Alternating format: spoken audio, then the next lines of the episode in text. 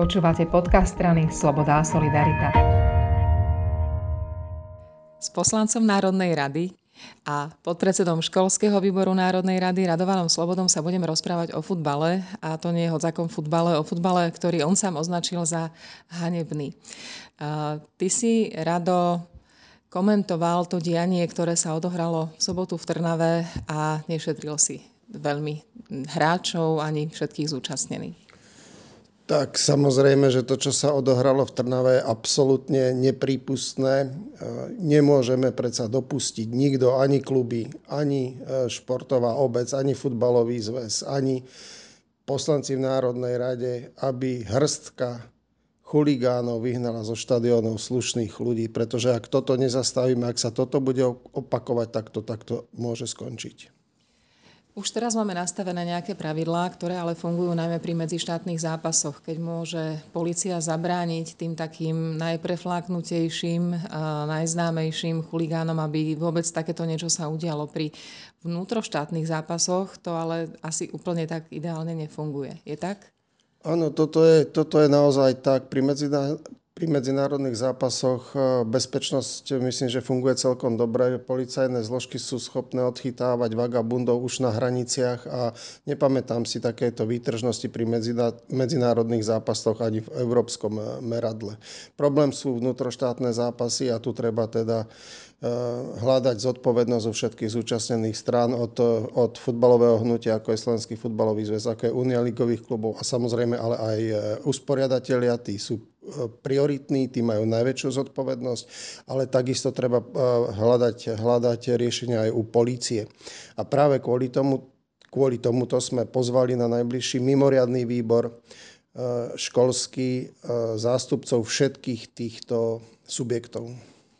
Okrem toho, že budú vysvetľovať, čo sa udialo v sobotu, už teraz viem, že beží v nejakom procese legislatíva, ktorá má tiež podniknúť nejaké kroky, preto aby mali všetci tí zúčastnení voľnejšie ruky a mohli aj preventívne fungovať a aj včasšie zakročiť, tak?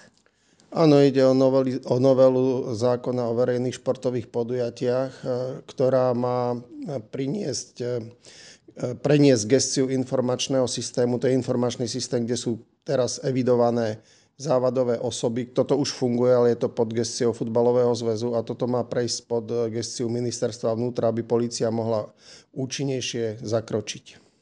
V akom je toto štádiu momentálne?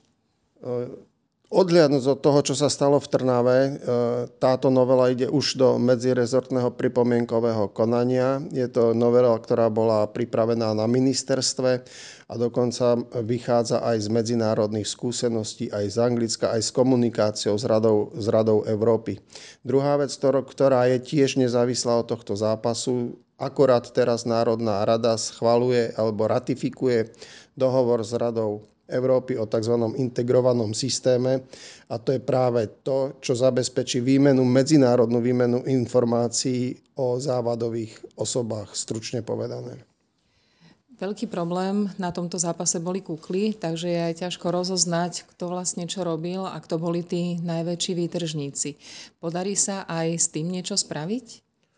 No, to by som jednoducho zakázal, ako nejaké prezervatívy na hlavách, tam nemajú čo hľadať.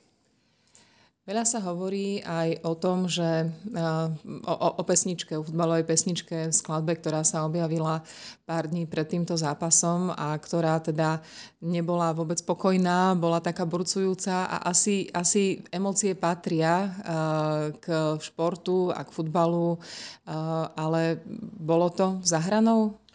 Viete, v Anglicku, keď pred rokmi riešili problém s chuligánmi, tak jednoducho ich nepustili na štadióny. A výsledok bol ten, že mali na štadiónoch kopec plné slušných ľudí.